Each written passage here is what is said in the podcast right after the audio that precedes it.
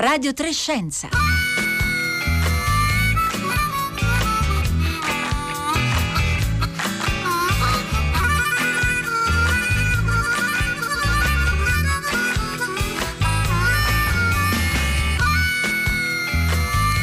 Venerdì 30 ottobre, benvenuti e bentornati all'ascolto di Radio Trescenza da Marco Motta. È il 31 ottobre di vent'anni fa, del 2000, tre astronauti, due russi e uno statunitense, partivano dal cosmodromo di Baikonur in Kazakistan a bordo di una navicella spaziale Soyuz. La destinazione era la Stazione Spaziale Internazionale, quella era la prima spedizione, l'atto di nascita di un laboratorio scientifico orbitante attorno alla Terra, ma anche di un laboratorio di convivenza cooperazione internazionale, un aspetto che in questi giorni eh, di anniversario è stato da più parti sottolineato come anche un richiamo simbolico all'unità eh, per i tempi difficili eh, che stiamo vivendo a livello globale. In questi vent'anni 240 esseri umani di 18 nazionalità diverse hanno trascorso del tempo lassù, tra 300 e 400 chilometri di distanza dalla Terra, alcuni solo per alcuni giorni e altri per un anno intero. E tutti abbiamo imparato a conoscere un po' di quella vita a bordo della Stazione Spaziale Internazionale anche grazie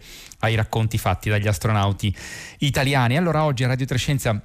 tenteremo di fare un po' un bilancio di questi vent'anni per capire che cosa abbiamo imparato, ma anche con lo sguardo rivolto al futuro eh, dell'esplorazione eh, spaziale. E vi chiediamo, c'è un momento di questi vent'anni di vita della Stazione Spaziale Internazionale che vi è rimasto impresso, eh, un'immagine della stazione o scattata dalla Stazione Spaziale Internazionale, magari siete dei seguaci incalliti dei passaggi della Stazione Spaziale sopra le nostre teste, l'avete osservata eh, più volte, insomma insomma scriveteci, raccontatecelo al 335 5634 296 via sms o whatsapp oppure anche su Facebook e Twitter.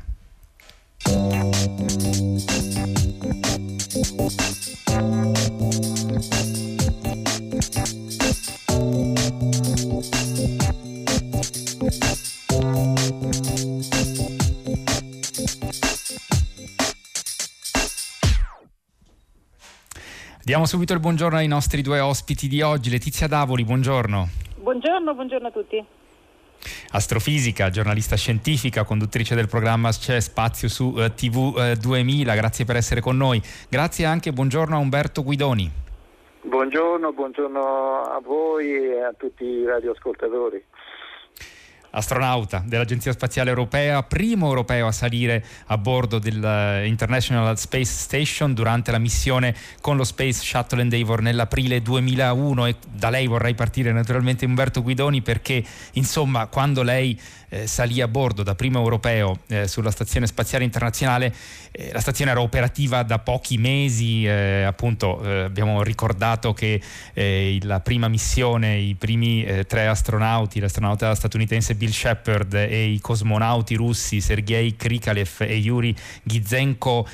misero diciamo i piedi, in realtà il loro corpo, insomma fluttuante a bordo della Stazione Spaziale Internazionale il 2 novembre del 2000 e allora chiedo innanzitutto innanzitutto a lei che cosa ricorda eh, quando, di, di, quei giorni, di quei momenti quando eh, salì a bordo del, di quel primo nucleo, diciamo così, di Stazione Spaziale Internazionale. Sì, in effetti era davvero gli inizi di questa bellissima avventura. Eh, quando noi siamo arrivati era, era salito da, da, poco più di un mese il secondo equipaggio, quindi eh, quelli che avevano dato il scambio appunto alla, all'Expedition One e, ed era davvero uh, un cantiere in, in piena regola. Eh, era l'aprile del 2001, quindi un anno particolare che già nel, diciamo, ricorda immediatamente eh, l'Odissea nello spazio di Kubrick e in effetti era il 2001, ero nello spazio a bordo dello Shuttle Endeavour e stavamo andando verso una stazione spaziale, proprio come nel film, nell'apertura del film. Eh, ovviamente Sei molto immedesimato, spaziale... diciamo. Sì, sì, mancava un po' la colonna sonora, diciamo così. Eh, ovviamente la stazione spaziale era tutt'altro che quella bellissima ruota che si vede nel film di Kubrick, era invece appunto un cantiere e noi portavamo in questo cantiere un elemento essenziale, la gru. No, come tutti i cantieri che si rispettano sulla Terra c'è bisogno di una gru per spostare eh, grossi carichi e infatti quella gru è ancora lì, eh, ha, ha, è stata un elemento essenziale per realizzare la, la, costruzione della stazione per farla diventare quella che è oggi, una grande base eh, orbitante, la più grande mai costruita dal, dall'uomo. E ancora funziona, svolge il suo ruolo, per esempio eh, quando ci sono le attività extraveicolari eh, per portare gli astronauti nei, nei, nelle zone più, di, più, lontane della stazione e eh, per agganciare i veicoli che fanno rifornimento. Per me eh, quando sono entrato ovviamente c'è, c'è, stata un po' di emozione, intanto perché ero il primo europeo e anche perché eh, portavamo a bordo un, un, elemento fondamentale per l'Italia, un, uno dei moduli che l'Italia ha realizzato per, proprio per la partecipazione a questo grande eh, progetto. Si tratta dei cosiddetti moduli ehm, logistici per il rifornimento della stazione e io portavo Raffaello che era eh, diciamo così il, al battesimo de, del volo. Una cosa curiosa è che Umberto Guidoni, abbiamo... ricordiamo mi, mi, scusi se la interrompo, ricordiamo eh, che ci vollero anni di fatto per portare eh, poi la stazione spaziale all'assetto, alle dimensioni, alla composizione che ha oggi, con successive ah, missioni certo, che appunto certo. portarono vari elementi. Eh, eh, ricordiamo anche le dimensioni, di che cosa stiamo parlando adesso, come è costituita la stazione spaziale? Sì, adesso è grande come un campo di calcio, quindi circa un centinaio di metri per, per 80, la gran parte di questa superficie è occupata da eh, pannelli solari che servono a produrre energia a bordo e una, ci sono diversi moduli, una decina di moduli eh, con varie funzioni. Quando io sono arrivato i moduli erano soltanto tre e, e c'era soltanto un pannello solare, quindi chiaramente c'è stata un grande eh, una grande crescita sia nelle dimensioni sia anche nella complessità de, de, delle parti in funzione. Comunque ci sono voluti eh, 42 voli di assemblaggio e 13 anni per portare a termine eh, la costruzione così come oggi, quindi chiaramente si tratta di uno sforzo notevolissimo. Insomma.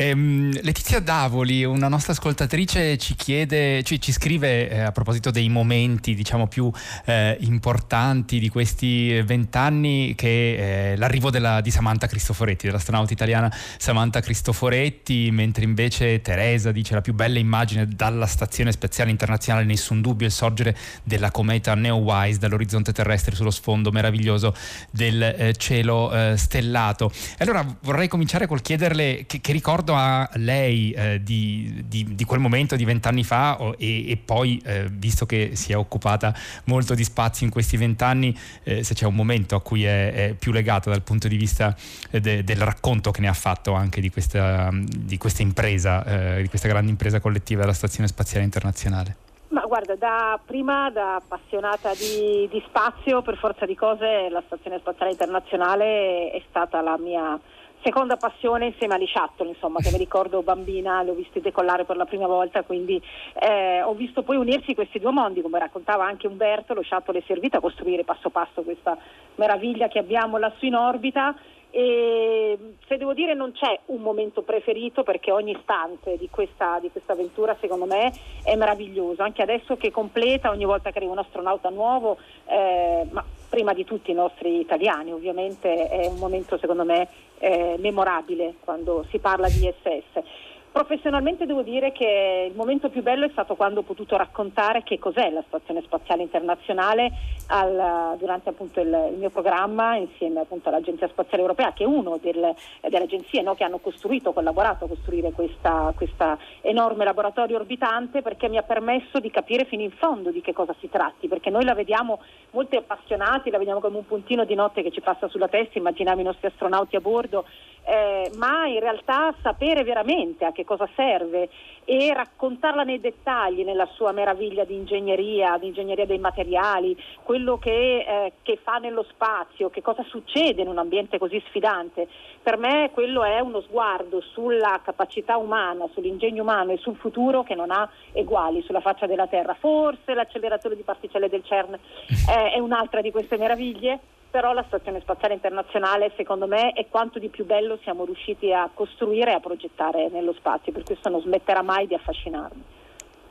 E tra poco torneremo su, su, questi aspetti, su tutte le cose che, gli esperimenti che sono stati condotti in questi vent'anni, le cose che abbiamo imparato, appunto, come diceva Letizia Davoli, di fronte a un ambiente eh, sfidante come quello eh, appunto del, anche se del vicino eh, spazio che mette alla prova le nostre ehm, conoscenze, le nostre capacità anche eh, tecnologiche. Prima però Umberto Guidoni vorrei tornare sul, ehm, sull'atmosfera che si respirava in qualche maniera in quegli anni, era alla fine degli anni 90, nel 98 è iniziata la costruzione diciamo, il, il primo assemblaggio del, degli elementi della Stazione Spaziale Internazionale. Venivamo da decenni naturalmente di corsa allo spazio, di competizione tra le due grandi superpotenze, Stati Uniti e Unione Sovietica e eh, invece alla fine di quel decennio nasceva un programma frutto di una collaborazione internazionale tra appunto Stati Uniti e eh, Russia e, e, però anche l'Agenzia Spaziale Canadese, eh, giapponese e, e, quella della, e l'Agenzia Spaziale Europea.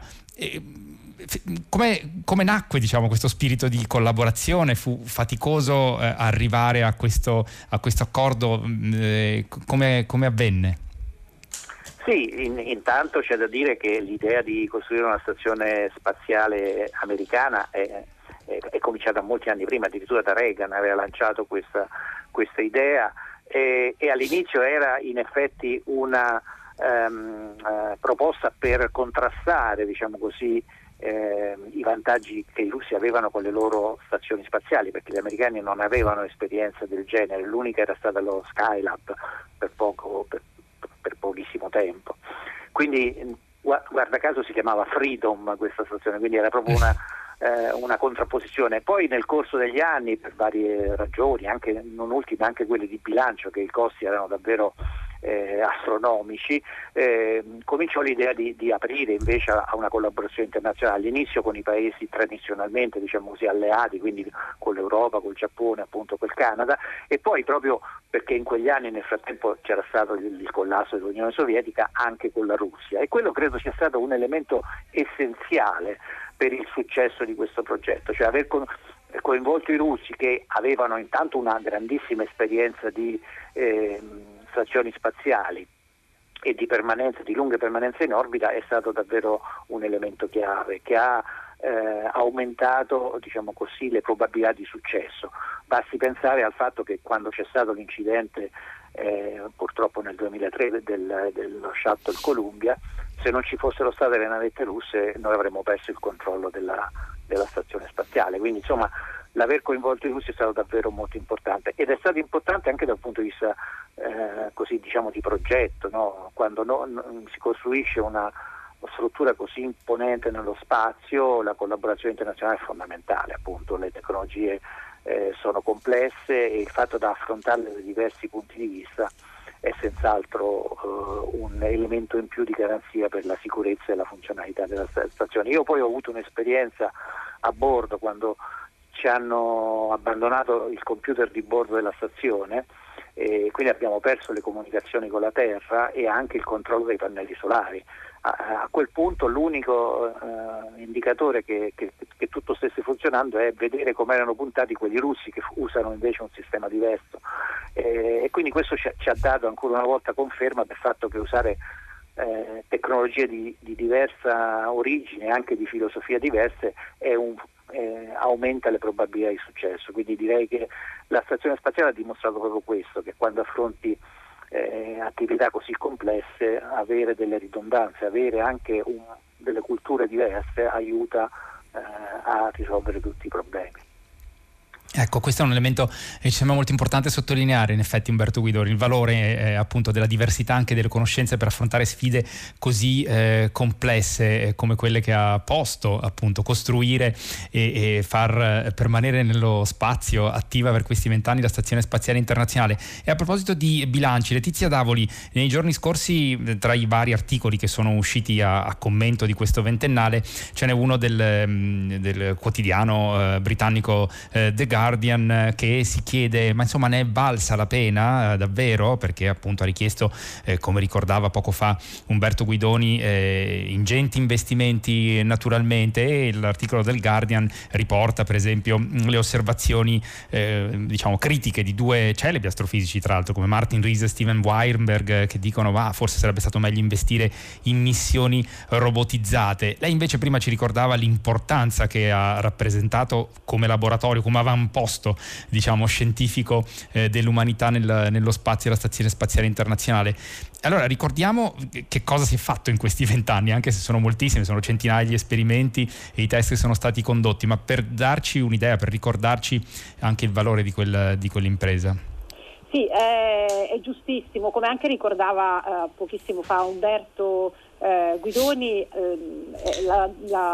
l'ISS è un enorme laboratorio, pensate che sono oltre 3.000 gli esperimenti che sono condotti lassù in orbita, perché? Perché la Stazione Spaziale Internazionale ha una caratteristica che non ha nessun laboratorio di ricerca sulla Terra, cioè quello di lavorare in microgravità, no? la famosa assenza di peso. Tanti fenomeni che noi sulla Terra vediamo non possiamo vedere perché sono nascosti dalla gravità, improvvisamente nello spazio a bordo della ISS compaiono in tutta la loro bellezza. Basta vedere qualcuna delle immagini, che ce ne sono a migliaia su eh, sui siti della NASA o di ESA, della nostra Agenzia Spaziale Italiana, appunto eh, su quello che succede lì per capire che lì è un mondo completamente diverso. Questo ambiente così particolare permette di fare ogni tipo di esperimento in un ambiente, come diciamo prima, sfidante come lo spazio, in cui hai temperature estreme, bombardamenti eh, di appunto ehm, particelle che arrivano dall'universo, tutta una serie di situazioni che sulla Terra non abbiamo perché siamo coperti dall'atmosfera e appunto siamo soggetti alla, alla gravità. Eh, questo ci permette appunto, questi 3.000 esperimenti sono di vario genere, dalle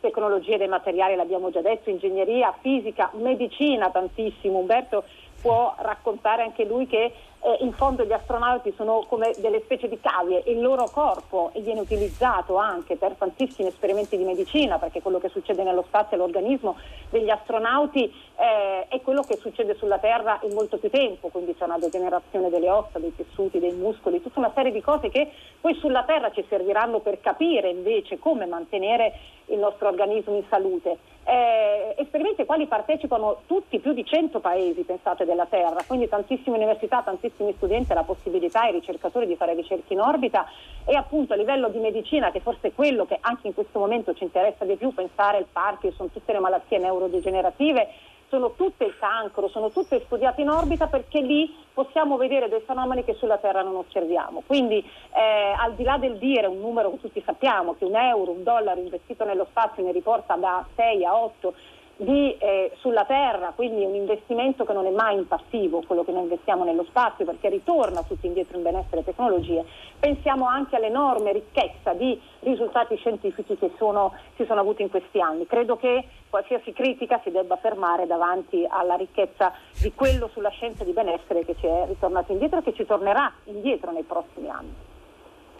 Ecco, Umberto Guidoni, Letizia Davoli appunto accennava al fatto che eh, lei stesso può raccontare per averlo vissuto in, in prima persona gli effetti poi di questa eh, condizione di eh, microgravità. Lei eh, l'ha diciamo, vissuta per eh, un breve periodo, per alcuni giorni, c'è chi come alcuni astronauti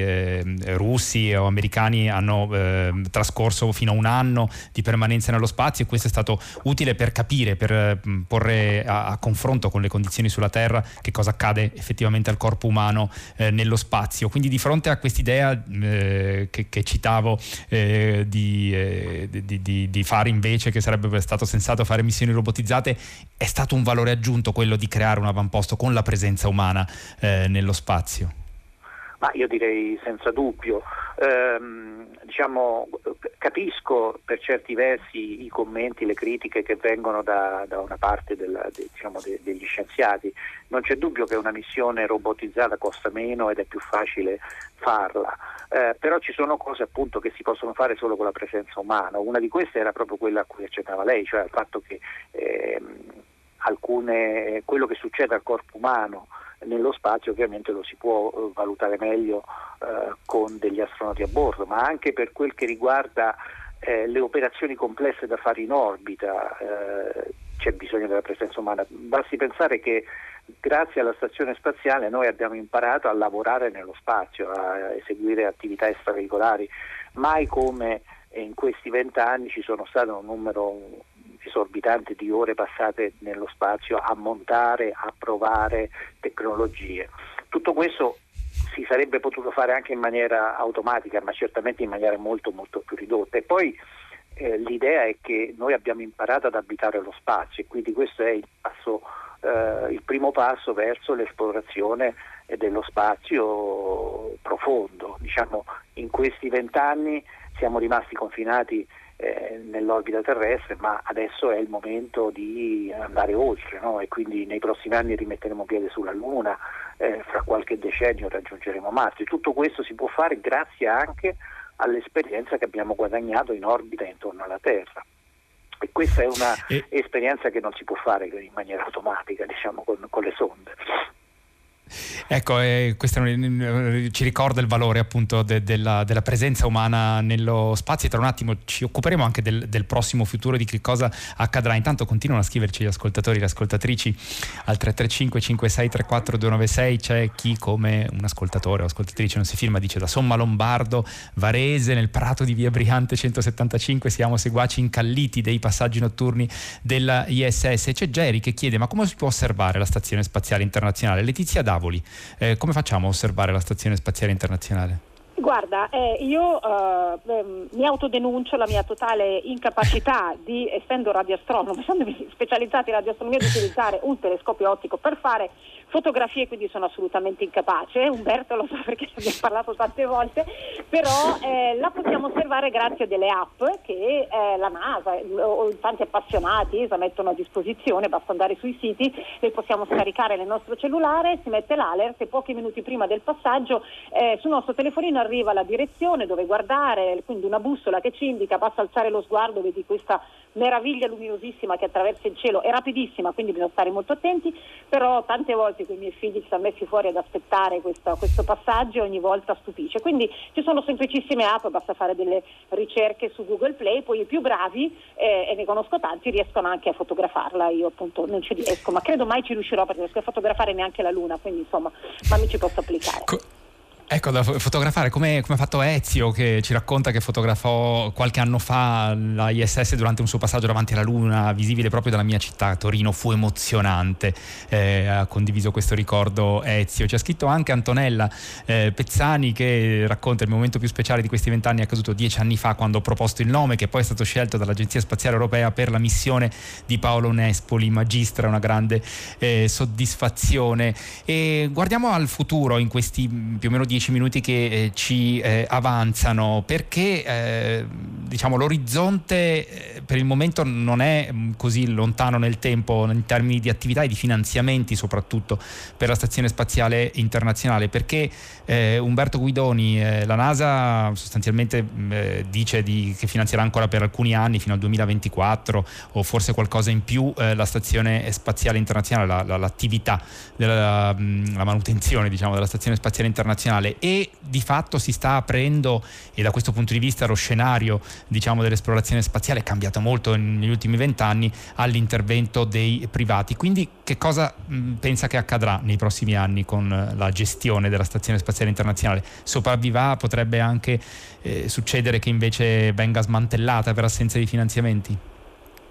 Beh, naturalmente siamo alla fine della vita operativa della stazione, diciamo, la data più o meno stabilita è il 2024, poi ci potrebbero essere delle eccezioni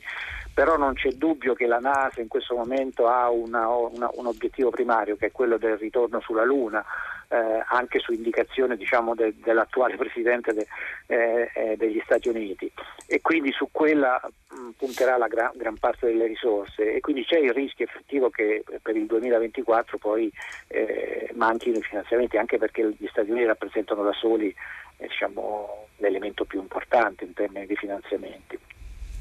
Eh, una possibilità, e, su questo la NASA si sta già muovendo, è quella di cercare dei partner commerciali e quindi in qualche modo di girare così, dire, la, le operazioni della stazione spaziale a privati. Eh, su questo ci sono de, de, diciamo, delle discussioni in corso, si, si, vedrà. Una società che si chiama Axiom ha, ha, in mente di collegare dei moduli alla stazione spaziale eh, che esiste già proprio per creare una zona, diciamo così, tra virgolette commerciale, quindi utilizzabile da, da persone non professioniste, non, non, necessariamente astronauti delle agenzie spaziali nazionali. Eh, l'altra possibilità è che venga smantellata naturalmente, anche perché i russi eh, non sembrano intenzionati diciamo così, a partecipare ad altre collaborazioni come quelle per esempio con la Luna eh, e quindi potrebbero effettivamente decidere che, eh, nel 2024 per, di andare per, altre, per altri eh, progetti. Ecco. Quindi mm. esiste in questo momento una incertezza eh, che però dovrebbe Peraltro, essere risolta a breve. dovrebbe essere risolta a breve, tra l'altro a breve, anzi a brevissimo, eh, arriverà tra un paio di settimane, eh, se non vado errato, Letizia Davoli, la prima missione mm, umana con un vettore privato che porterà sulla eh, Stazione Spaziale Internazionale quattro astronauti, stiamo parlando di SpaceX, eh, il, eh, la, la, società spaziale fondata da Elon Musk, e, mh, mm, che è un passaggio diciamo fondamentale perché lo ricordava prima Umberto Guidoni quanto è stata importante la collaborazione tra Stati Uniti e Russia nel garantire poi anche la continuità nel momento in cui eh, gli Stati Uniti decisero di porre fine alle missioni shuttle, la eh, permanenza, diciamo, la continuità del, del, trasporto degli esseri umani sulla Stazione Spaziale Internazionale è stata garantita dalle, dalle navicelle spaziali eh, Soyuz e, e, invece adesso l'intervento di, di questi privati da questo punto di vista cambia un po' le carte in tavola, Letizia Davoli.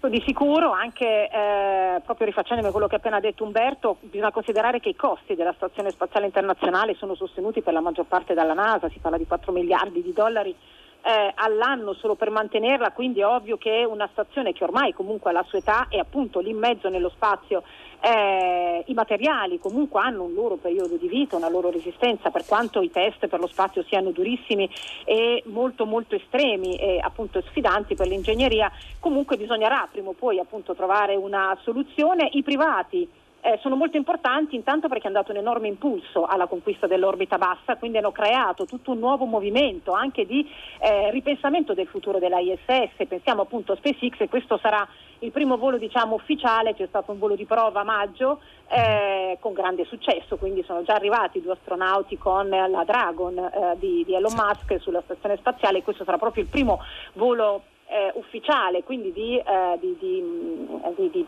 diciamo di, cambio di equipaggio e questo porta appunto a tutto un nuovo mondo, quello che può essere un utilizzo commerciale della ISS se non verrà smantellata, eh, da quello che si immagina di che vogliono fare i russi, qualche idea di un albergo. O pensiamo già al fatto che per esempio uh, Tom Cruise andrà a girare un film sulla ISS, un reality show porterà il vincitore sulla stazione spaziale, tutta una serie, addirittura c'è una casa cosmetica che andrà, manderà in orbita eh, un loro prodotto per poterlo riprendere in assenza di peso, tutta una serie di applicazioni che proprio questi privati hanno completamente cambiato le carte in tavola della conquista dell'orbita bassa. E questo è un bene perché eh, permette anche un accesso un po' di più a tutti, vedremo come, come andrà a finire, quale peso avrà appunto come diceva Umberto poco fa, sul futuro della nostra stazione spaziale, dico nostra perché l'abbiamo vista crescere, quindi siamo eh, insieme ai nostri astronauti, quindi siamo tutti legatissimi a quello che è la stazione spaziale internazionale.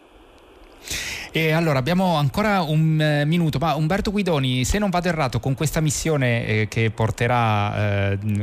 SpaceX porterà quattro eh, nuovi astronauti, gli astronauti a bordo a quel punto saranno sette. Non è che saranno, se non vado errato, è la prima volta che ne, si troveranno sette astronauti a bordo della ISS, non è che saranno un po' strettini?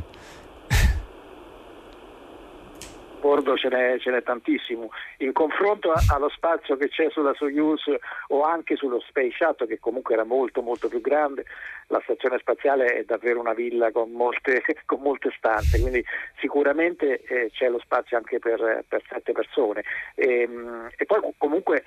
quando arrivava lo shuttle di persone a bordo, anche se per brevissimi periodi, ce n'erano addirittura 10, quando io sono arrivato erano 3 i membri dell'equipaggio diciamo, fisso e, e, noi sette, quindi c'è stato un momento in cui la stazione ha ospitato anche più, più, più anche persone, però più, fisse, diciamo, questa è la prima volta, è vero che ce ne saranno sette per un periodo mm. Allora grazie davvero Umberto Guidoni, grazie Letizia Davoli per averci aiutato a celebrare in qualche modo, a ricordare eh, l'importanza di questa grande impresa collettiva che è, è, stata e speriamo che continuerà ad essere almeno per alcuni anni eh, la Stazione Spaziale Internazionale. Noi siamo giunti alla fine di questa puntata di Radio Trescenze, ringrazio in regia Marco Pompi, alla parte tecnica Cristina Santi e da Francesca Boniconti, Paolo Corte, Rossella Panarese, Marco Motta che vi parlo, l'augurio di una buona giornata all'ascolto di Radio 3.